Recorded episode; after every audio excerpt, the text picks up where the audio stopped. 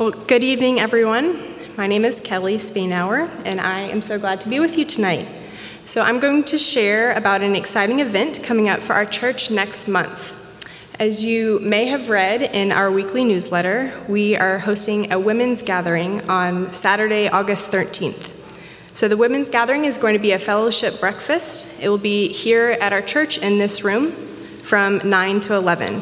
So if you are a woman, you are invited. Consider this your official invitation.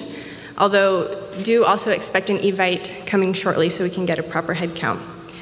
Um, but before I share too many more details about the event, I want to talk a little bit about why it's so important and what led to its formation. So, to do that, I'm going to take us back in time a couple of years. Matt and I moved here in the late spring of 2018. At the time, we had one child, a 12 month old little boy, Nolan. Nolan is now five years old in the Godly Play class. He has a little brother, Luke, who is three, and a little sister, Bethany, who is nine months old today. And you might hear her from the nursery. She's spirited.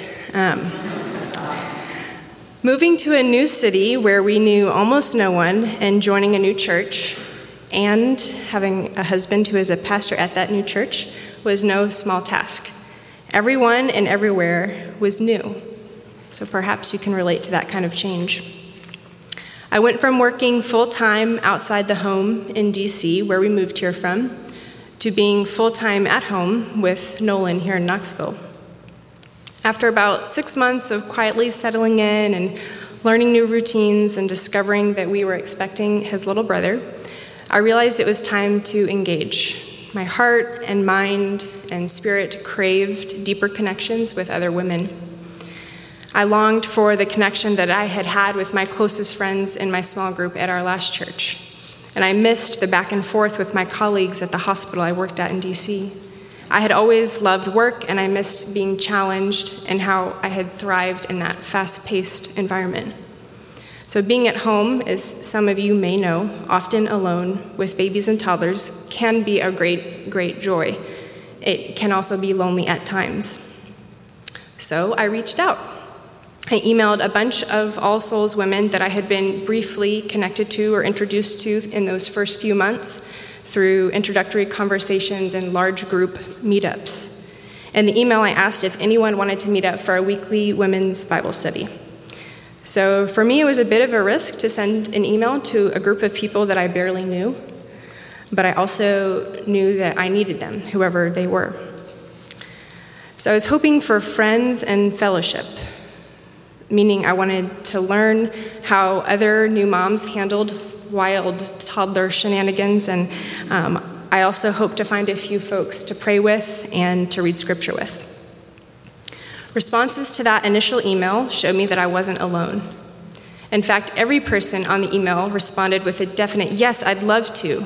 Some of them couldn't join for logistical reasons, things like preschool drop off times or work schedules got in the way.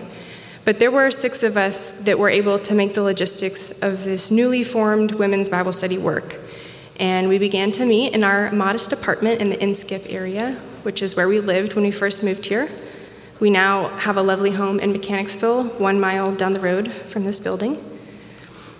And so, in the weeks and months of our small group meetings, in the early weeks and months, we would take turns caring for the kids who would be one room over from us, while the other five of us met in our tiny living room to talk about the names of God and spiritual disciplines and much more. Now, about three and a half years later, the six of us still meet weekly we meet in the evenings, and our spouses keep the kids at home while the moms get together. We take turns leading each other each week, so one of us takes responsibility for preparing some additional insight and questions and context for the verses or the chapters that we are studying. And we just wrapped up a year long study on the Gospel of John. It's hard for me to describe in just a few words or in these few minutes how dear these women are to me and what this small group has meant, not only for me, but for our whole family. By the grace of God, we have formed deep and intimate friendships and a healthy group dynamic where we experience spiritual formation over and over. So we pray and we read scripture, we tell stories, we share updates, we celebrate kid milestones and mourn losses. We show up to birthday parties and playgrounds and happy hours and so much more. And I had no idea that the initial email I sent in November of 2018 would result in such a great gift to me. These women have been a lifeline during the little years of parenting. When days have felt impossible, it was these women that I knew I could count on for truth and encouragement and prayer. And so, as I reflect on the blessing that these friends are to me, I also feel a deep and immediate longing for all women to experience this kind of kindness and freedom and joy in their friendships. Which brings me back to today and our event coming up next month. So, a few of us have felt the call to help facilitate this kind of fellowship and this kind of engagement with other women. And I'm not just talking about mothers or new moms. That's the particular stage of life that I am in right now as I talk to you tonight, but it's for all of us, all women, anyways. So, women in any and every stage of life. Next month, we're holding our first women's gathering. It will be a time of food and fellowship. We'll meet at 9 o'clock in this room, and the morning will consist of a breakfast, some intentional conversation time, and then a short teaching or sharing from one of us. And then, before the morning concludes, we are going to present a few ways that you can plug into community here at All Souls, sharing very specific opportunities to connect with other women and find fellowship that can be a true lifeline, no matter your age or stage of life. So be on the lookout for an Evite, and we hope to see you there.